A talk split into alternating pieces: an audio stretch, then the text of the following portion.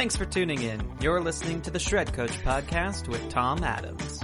On this initial episode of twenty twenty-three, Tom chats with Nate Campbell, i-SIGMA C E O, about current happenings and directions in the association. Nate became C E O of the association in August of twenty twenty-two, and he shares the story of his early start in the information management industry and the road from then until the present. Mister Nathan Campbell, welcome to the Shred Coach podcast. It's good to have you here. I'm glad to see you. Yeah, I'm glad to see you, Tom. Thanks for having me on. Yeah, so I thought it'd be kind of cool to have you on the initial episode of twenty twenty-three as the C E O of i-SIGMA, and I think it's a, it's a really cool start to the year to talk to you today. And yeah, I, I'm really glad you're here, and I'm really glad we get to explore what's happening in your world. That's awesome. Well, and thanks for having me. It's only been about twenty years. I think the last time we did something like this was in two thousand two, two thousand three. Yeah, you know, funny you bring that up, because back before podcasting was cool, I had that crazy podcast called The Rim Pro Report, and I interviewed you back then. So it's been a long time, and it's nice to have you on the show again. Yeah, and I'll look forward to it. I appreciate the opportunity to to talk to the to the uh, i-SIGMA world and your uh, your fans. So let let's uh, before we dive into the present and future in terms of where you are, what you're doing, where you're going. I, I don't know. I always find it intriguing to dive into your past, and uh, because your past tells a little bit of the story of where you came from. And as best I can tell, and I don't remember what we talked about on the previous time, and I know we've talked over the years, but I have this belief that somehow you started your career at Recall, and that's what your LinkedIn page said. So that's the very first thing you can see on your LinkedIn page is your start at Recall. But tell me the origin story of getting into the information management industry. Where, where did this all start for you? All right. Well, you're not going to believe what I'm going to tell you, because most people like yourself think of me as a corporate guy, but I'm really not. I'm not a corporate guy. I uh, I got my start after leaving I B M, you know, male, young kid leaving the mailroom, and went to work for an organization that thought the A T M was going to kill the safe deposit boxes and mm. the branch banks. And so we had a small little company that offered safe deposit storage. It wasn't quite working the way that we thought it was, but a uh, small little company called Hewlett Packard, which was just down the street from us, came to us and asked if they could store their computer tapes in our vault. And mm. so we ended up taking that on and going, hey, what a great idea. So we we built a data protection business from uh, nineteen eighty-eight and grew it in a couple of markets, San Jose, Sacramento, and then ultimately Los Angeles, and grew that business and sold it to what was Brambles and then became Recall. We were their second acquisition back in nineteen ninety-two. And uh, we were a small little data protection business. And that's how Recall got its start and how I got mine. So when Brambles bought National Safe Depository, you you had become the data protection. So what you're saying is Brambles really saw National Safe Depository as a opportunity to get into the data protection business. Is that yeah. kind of the, is that what I'm hearing? Yep, exactly. And uh, hmm. funny enough, you know, I was reading Morning Brew a couple weeks ago, and we now have a shortage of safe deposit boxes. So there's a new business opportunity for somebody, but we were a little bit ahead of the curve, I guess you would say. It only took about thirty years. But yeah, Brambles actually ended up acquiring, before we even became Recall, they acquired like sixteen to twenty companies. And most of those were in data protection before they ever even got into document management, and certainly before we got into shredding. Interesting. That's that's a really interesting part of the story that I wasn't really aware of. So so you get then purchased, Brambles becomes Recall, or through through whatever process that happened. Then you get acquired. What? Tell me a little bit about your growth and development and the roles you played in the greater Recall environment. And then where, you know, give me a little bit of the story of your past now from that origin through through recent. Yeah, well, this is probably a, a boring story, but we acted like independent organizations in the early days. We were very entrepreneurial, and we just basically had that. We were left to our own devices and asked to hit our numbers, and that's what we did. And back in those days, you did every job you could think of, right? And I've done every job in the industry at this point now. At a high level, I ended up getting asked to run the data protection business for uh, Recall for all of North America, which included Canada. And it was a small you know, medium-sized fifty million dollars business. They were kind enough at, you know, I had some success. They were kind enough to put me through Stanford's executive program. And from that, you're going to love this. I used to joke to the guy that ran our shredding business. I said, man, you keep running that garbage business. And I used to always needle him in our business meetings, right?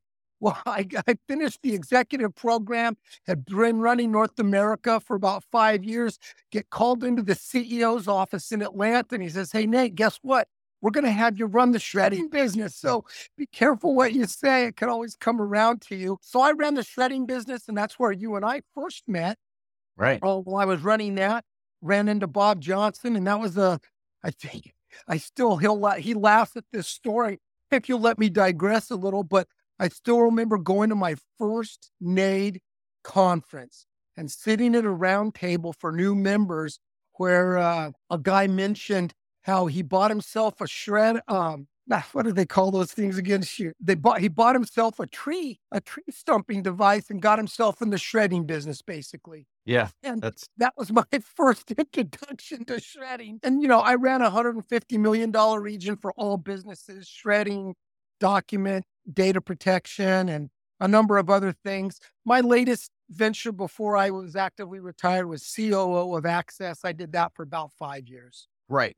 So you, you've had a lot of, obviously a lot of history in this industry, but, but I, I think, you know, one, one part of the story that I think is helpful to remember is back in twenty thirteen, twenty fourteen, you actually served as president of PRISM International, as I recall.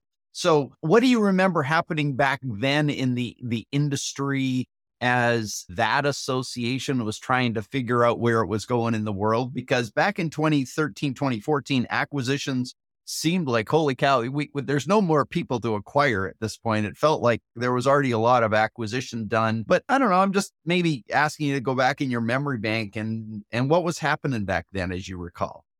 Yeah, interesting question. I, uh, Huh. Well, back back then, you know, the the roll-up was still buzzing. You know, there were still yep. a lot of consolidators. I, you know, Jim Booth was resigning as the executive director of PRISM. And, you know, we were looking at outsourcing to a, a, an association management company, which I understand didn't go quite the way we had hoped. But we were looking at doing a lot of things. I think the real key question at that time was really around sustainability. It was a key part of everything that we were doing. And interesting, and interestingly enough, you know that we started the early stages of uh, merger with N A I D back then. I think I did my first presentation on the four quadrants of what I thought what needed to happen all the way back in two thousand ten. And then I did it more formally um, as my last action as president. Was I produced a couple of concepts for how we could merge with Nate. And then I guess it eventually happened after I, after I departed. So fast forward then, so that that's history, and there's connection in history in terms of your story to the industry, to the association, but let's fast forward to early twenty twenty-two. Tell me about the initial reconnection with i-SIGMA, because you know, obviously, it, you you were at Access for a while, for five years as chief operating officer, and then there was this gap, and in twenty twenty-two, you reconnected. So tell me about the reconnection. Tell me a little bit about the opportunity that presented itself, what thrilled you, what scared you about this opportunity that showed up. Tell me tell me a little bit about the the reconnection story. Yeah, it's it's kind of funny, but so I was actively retired. I was doing odds and end type stuff. I was doing some business valuations. I had a little consulting company where I was just doing some confidential type stuff for some organizations, helping people, you know, position their companies, things like that. I was doing some mentoring and coaching, similar to what you were doing, just having a pretty easy time. COVID came and, you know, COVID kind of disrupted everything for everybody, right? And I was no different, but I'll be honest, I don't think I made out for, you know, retirement. I was, I'm A D H D. And so I was just like bored. And so I was starting to do some volunteer work, and I was uh, named a director for a little nonprofit out of San Francisco. And that was act, believe it or not, here's the crazy thing. I never saw the opportunity for i-SIGMA through my LinkedIn until after I was on a nonprofit board. And uh, it came across my LinkedIn and kind of fell into my lap and just came to me. And mm. I really like the nonprofit space. And ultimately, that's how this opportunity came to me. One thing led to another. And, you know, I looked at it. I've been pretty fortunate in my life. The industry's been really good to me. I wanted to do something. It's an opportunity to give back. And ultimately, what helped me make the decision was I'm like, I wanted to see if I could make a difference. And if I can make a difference, I'll be around for a while. If I get to the point where I'm no longer useful, I won't. Yeah. So it was, I believe, August, you stepped into the formal role as C E O of i-SIGMA. Tell me about this first, the, the first six months leading up till today. Like, um, tell me about sort of reconnecting with the industry, the the new consolidated association that you're a part of now. All of, like, I, I don't know, I'm just interested in sort of, Uh, I'm always interested in how somebody goes from being out in the industry outside of it and then comes back in, and and just how you've processed this whole thing for the last six months. Yeah. All right. Well, you know, the the the cool thing is, and I have to say that the board did a, it was an amazing process that was quickly acted, and I did the interview. It was the biggest and largest interview I've ever done for a job. I think there's like fifteen people in the room, Tom. Can you believe that? Wow. But uh, they had some faith in me, and you know, we worked things out. And I actually flew out to Phoenix in July just to meet the team and give them an opportunity to meet me. And like any any time you take on a new job, you know, you kind of have a hundred-day plan. And mine was mine was built around uh, leadership alignment on vision, mission, and objectives, doing a team assessment, which, by the way, we have a fantastic group of smart, caring, and enthusiastic individuals inside the i-SIGMA office. Hopefully we get a chance to talk about them a little bit more, because uh, they're a really dedicated, dedicated group. I did a uh, voice of the client where I reached out personally. I dialed for dollars, man. I just started reaching out to members. I've now spoken to well over one hundred members, which would be service providers, corporate partners, even our auditors. So even some of our adjacent partners, like I've spoken to some of the leaders of a number of other adjacent organizations that we've worked with from the client side. So I was focusing on, you know, basically two or three questions in those calls, focusing on what we do well and what they appreciate about i-SIGMA, what they thought we could improve, and where they'd like us to go in the future. And um, from that, we developed a plan. But here's a question for you, Tom. Take a guess what our members thought was the uh, best thing that they liked about i-SIGMA. Oh, well, that's a, that's a, yeah, that's a guess, because I have no clue what that, I mean, it would be connection. It would be connection to each other, I'm, I'm guessing, is one of the strong ones. I don't know. Well, so I'll tell you, the three, there were lots of stuff. And again, when yeah. you have that many calls, you get a lot of different answers, but there was some There was some similarities, and the one was basically conference, which is sort of what you said. Conference allows for networking and connection. Two yeah. was certification. And then three was, you know, kind of our government relations advocacy. There were a couple of other that were kind of close to that in terms of overall weighted average, but the two big ones were conference and certification. Yeah. And take a guess of what they thought we could improve the most on, or they'd like to see more improvement on. Conference and certification. So the things they like the most are also the things they'd like us to improve. And so where they'd like us to go in the future, we got a lot of different responses. But from that, I developed a plan with our team to help drive some of those improvements and create opportunities based on the assessment. And we've been executing on that, where, you know, I'm aligning my team with a common purpose. And here's some just some updates, if you want, on what we've done, yeah. right? One of the one of the things we found out early is that when we went to a remote workforce, our phone system didn't support it, right? So calls weren't getting answered and responded to in a timely fashion. Well, guess what? In the first thirty days, because of a fantastic team member that had already done a lot of the work, I just had to push it over the edge. We implemented a new phone system where now we can answer the questions. It goes through a tree. And, you know, from all calls, we can see how many even go to voicemail, and eighty, over eighty percent of our calls now get answered with one dial into the organization. We've implemented some software for our certification program called Time to Reply. Alicia, who runs that group for us, does a fantastic job. And she now can tell how long it takes for every single one of her team to respond to a certification request or email. We've installed Calendly so people can make appointments with us and make that a lot easier. We've implemented a digital signage through box dot com. And we're now working to help support our auditors better through bill pay and automating those kinds of things. And then the big one, which is conference, that you probably, you can probably see from some of the emails that we send out.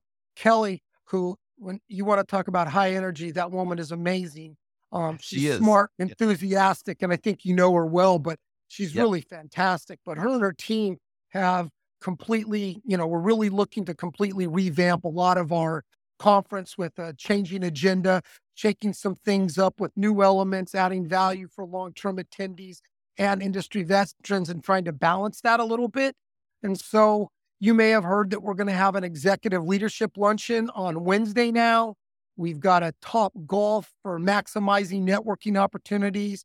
We're going to have a um, dedicated expo hours for our owners that come out of the uh, executive leadership lunch. And a new one, something that you'll see that we just got past the board that you'll be excited about in. So this is a, uh, you get an early release of this, Tom, but nice. We're going to have something called the Impact Awards for our exhibitors and corporate partners to better highlight industry innovations, entrepreneurial efforts like that.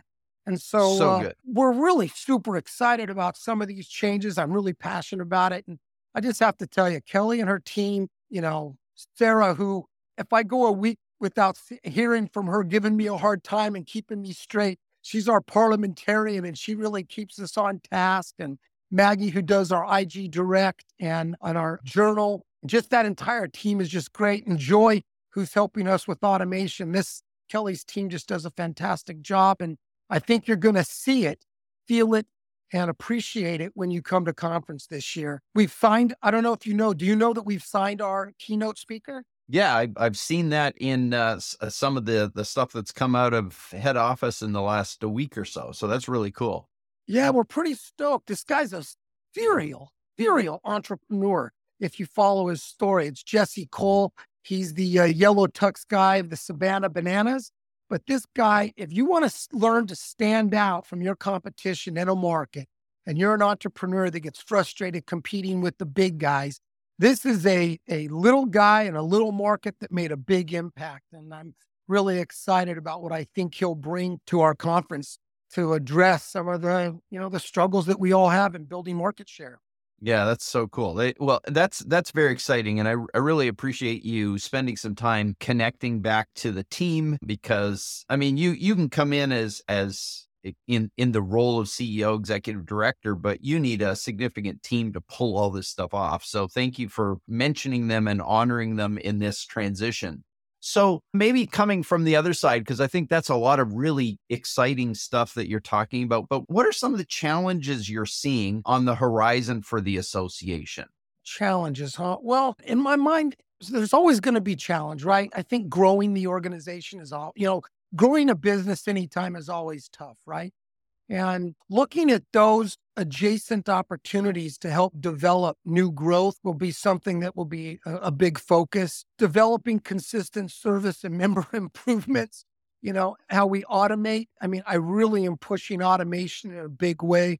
This year we've got, you know, I don't want to spill the beans because there's a lot of work that has to go into it and it's not quite ready to kick out yet, but we're really looking at automating a number of uh, touch points and the service points that our members have to deal with. And it's going to require some investment and a lot of hard work. But, you know, those are the challenges that I see. Growing the business, developing opportunities that support our members more and can drive more value, and uh, automating our business to simplify things on the back end and to make the overall experience for our members easier and more efficient. Yeah, yeah. May, maybe one that, that I'm, a, you know, I, I tend to have lots of these kind of conversations with people as as a coach in the industry is, you know, acquisitions have, you know, they, they feel like historically, I mean, we talked earlier about back in two thousand twelve, two thousand fourteen, it felt like there's no more room for acquisitions, and it's just continued for years. And I think we're getting to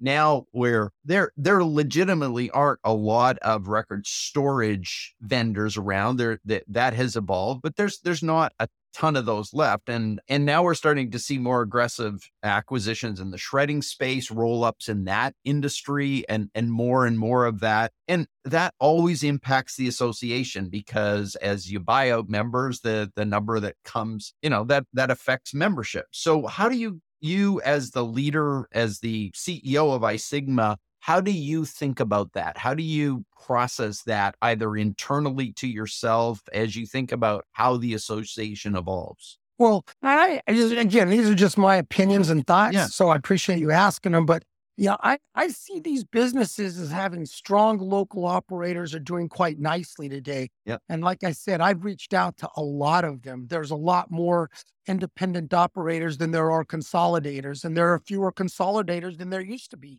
So I, I, I do give a lot of thought to that. And what goes through my mind is, again, I'm a competitor. I love to compete. One of the reasons I got back into doing this is I just missed the game of business.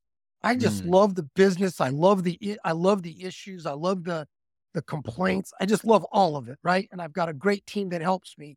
But I think that how we advocate for that local operator and help them grow and stay relevant is something that I'm hoping that i-SIGMA can help and support, helping them build some new service offerings for growth, helping them look at their untapped capacity and find other ways that they can use that available capacity to do something different, to grow their businesses so that they're not so reliant on one thing. And so I don't know whether it's the I T A D space, the I T asset disp- disposition space, yep. or medical waste. Maybe it's going to be safety consulting. I don't know what it is, but I just feel like i-SIGMA can be an advocate for that kind of growth.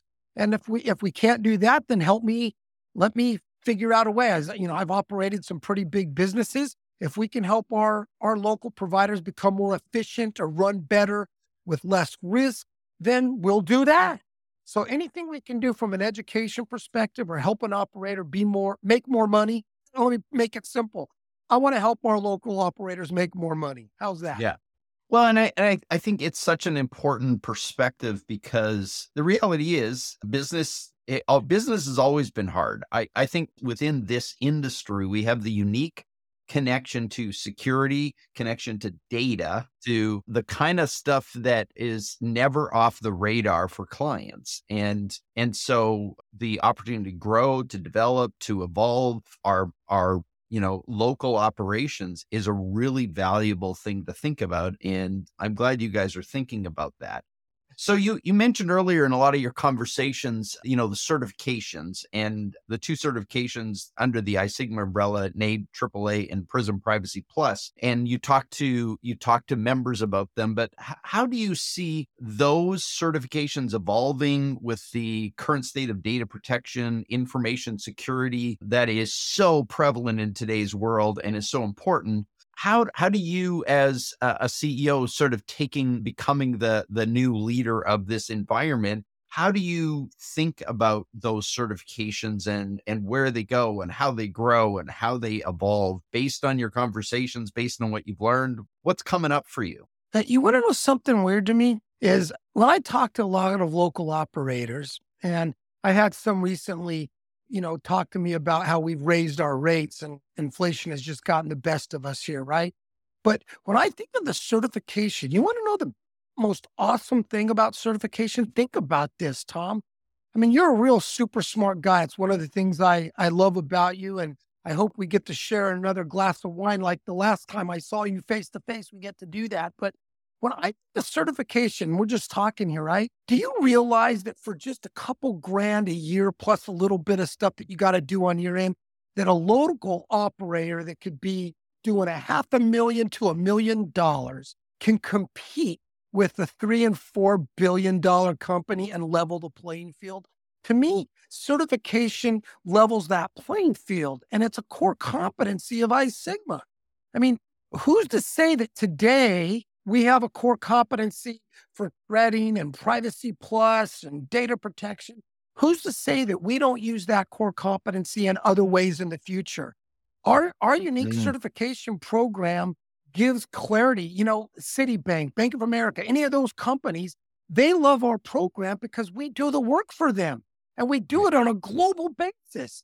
And if right. I'm a local operator and I want to grow my business, right, and I want to go after contracts that are maybe a law firm that's in six, ten different markets, I now have a network of companies that do business that meet a standard just like mine. So I don't know. I just think that that's important. So then the second part of your question is really about the evolution and how we continue to review that spec and remain relevant. And, you know, security needs to change over time, and our program's not static, and that's what keeps us on the cutting edge. And I think we will look to develop into adjacent service opportunities and be seen as security experts, mm. protecting personal information. I think that will allow our members to grow their service and offer ways. I mean, no one does it less expensively than we do. We're still your be- that best option. So I think we'll continue to look at how that works internationally, try to add more markets internationally so it remains relevant, and we'll continue to advocate, you know, through government relations to make sure ours is seen as the standard. Very cool. That's that's fabulous. So I want uh, you did to I answer your question. I, I just want to make sure I answered your question. Yeah, no, I, I and, and I think it's a, a moving target. I think, you know, the impact of certification. Certification gives us a, a credentialing structure to work within, but the outside world keeps evolving. I mean, the, the reality of how complex personal privacy, data security has become demands that we're constantly evolving that process. And so I believe what you said is we've got something really worth sharing with the world. To have a triple A N A I D certification or a Privacy Plus says something that gives you a level playing field. It's also something that, you know, owned and sense that I can deliver this as a as a local operator gives you some some street cred, which I think is really important. That street cred has for many years been something really important to operators, so much so that I think all of the the nationals and international big three billion dollars companies bought in, right? Because of the value of it. It does. You can't compete. You I, I was speaking with a smaller provider just the other day, and they were saying, gosh, it costs a lot more to do. I go, but do you realize what you're getting? Yeah. Like, the value of what you're getting is is immense, and why you wouldn't want to continue it. You're not going to be able to win any sort of a state, local, or multi-market contract without it. So it's a cost of doing business at this point. I don't understand why every single operator in i-SIGMA isn't certified. There are still some that aren't, and it, it just shocks me. Yeah, yeah. All right, well, let, let's change track for a bit, and let, let's assume that you and I are having a conversation at the start of twenty twenty-six, so project out three years, and we're sitting down having this conversation. What has to have happened at in the association for you to feel extremely proud of the results that you've helped lead or create? Like, like just go out into the future. And we've talked about current and present and, you know, sort of getting started, but like project out a little bit, like give me a sense of, of what, you know, internally, and be, you know, go inside here, go into the depth of your soul and, and tell me what really would make you feel good three years from now. What, oh, what would man. make you proud? You're the best, Tom. You are the best. You're so clever. That's a nice way of asking me about my three-year plan, huh? So, maybe subtly, but yeah. But I, I, I want it from the perspective of it's done and you feel you really know. good. Yeah, I know. I know. I got you. I, I love I love the question. And, you know, I appreciate it. I just, I think you're clever. I love it. But hey, so look, first thing for the future, I hope to see my relationships grow both externally and internally with the i-SIGMA team members, and that my team continues to grow and develop into fearless, risk-taking, action-oriented rock stars. You know, that there, some of them will be running new focused initiatives that bring great business growth, excitement, and value to our team members. That That's probably like my own personal mission statement of making a difference. And what they could be working on are bridges to client and service providers. They could be getting us into new opportunities. I'd like to see us either acquire or develop some new core competencies. And something my team hears all the time is, how can we add value? But something I'll say to all of the members that are listening to this, if there is anyone out there that has a sphere of common interest with i-SIGMA, then we want to we want to listen to it. We want to partner with them. We want to we want to advance it. And so I'd like to see us advance mm. into a couple of new business opportunities and ventures in three years, or at least see a pathway to that. So I don't know if that. Yeah, I like to okay. see us automate and simplify processes. I mean, I, I got a I got a slew of things, but the ones that I think that are most relative of what you're really asking for is a a team that can get it done, and then move us into some new directions for growth for our, and values for our corporate partners and for our member service providers. Beautiful, beautiful, love it. So we've heard a little bit about Nate, the the professional C E O, but for those who don't have a history with you, who don't know you, tell me a little bit about your life unrelated to work. Like, are you a dog guy? Are you a cat guy? Are you like, are you a hiker, or are you a football guy? I, I mean, just just give us a sense, give us a glimpse into Nate, the guy. Nate, the guy. The guy, huh? Well, I am a dog lover. As a matter of fact, I have an English bulldog who is the brand. I, I have a, uh, a fun little side gig that I do where I age Manhattans and old fashions. And my brand is called Hankering because my dog is Hank. I'll have to serve you one. I'll have to bring some one of these days, but I give away seventy percent, but it's a fun little hobby for me. I'm so still you, uh, sorry, whoa, whoa, whoa. I, I just need to understand that you age old fashions. I barrel age old fashions. I'll send you a couple pics when we're done here today, but I age them, and I got my English bulldog as my mascot. And like I say, it's called the Hank Green Bulldog Distillery. And all I do is age Manhattans primarily. I have like seven different recipes, and I've got a, a current black walnut old fashioned that is that got harvested last week. So I harvest it out. I give a lot of it away as gifts. You know, friends, neighbors enjoy it. And I've got, like I said, I've got a, a, a Manhattan with a vanilla bean in it and just some variety of things. So I enjoy doing that. I've, I'm the luckiest guy in the world. I've got, you know, I've been married thirty-three years. I'm as loyal as a Labrador. I love my family and my life. I've got two kids. They're in graduate school. One is in New York near you, going to uh, SUNY Optometry to be an optometrist. After she graduated from Purdue, my son went to N Y U and is now at Berkeley for law and is halfway through going towards law school. And I like doing everything, you know, snowboarding, running, golfing, hiking. I like all that stuff. The thing that's really been driving a lot of my uh, excess time is something that I'm hoping could be a part of the future of i-SIGMA, where I hope I can blend these a little more, is the volunteer stuff I'm doing. I think you noticed my LinkedIn. I uh, just got elected to be president of our uh, little nonprofit that provides job opportunities and housing for individuals with developmental disabilities. Mm. And I have to tell you, I'll, I will continue to probably do that the rest of my life. It has been such a uh, joy. I mean, there is nothing that makes you feel better than being able to give, because you get back so much more. And so I have really enjoyed reaching out. I've, in the last twelve to eighteen months, I've done due diligence or efforts and works with fifteen different nonprofits in that space that our nonprofit helps support by granting them money for infrastructure and everything else. And I can even tell you a big shout out to my buddy, Michael Fructor. He actually donated to our, my little nonprofit called Helpers Community. It's an old, old nonprofit, been around since nineteen fifty-six, but I'm on the board and it's a lot of fun. I enjoy that quite a bit.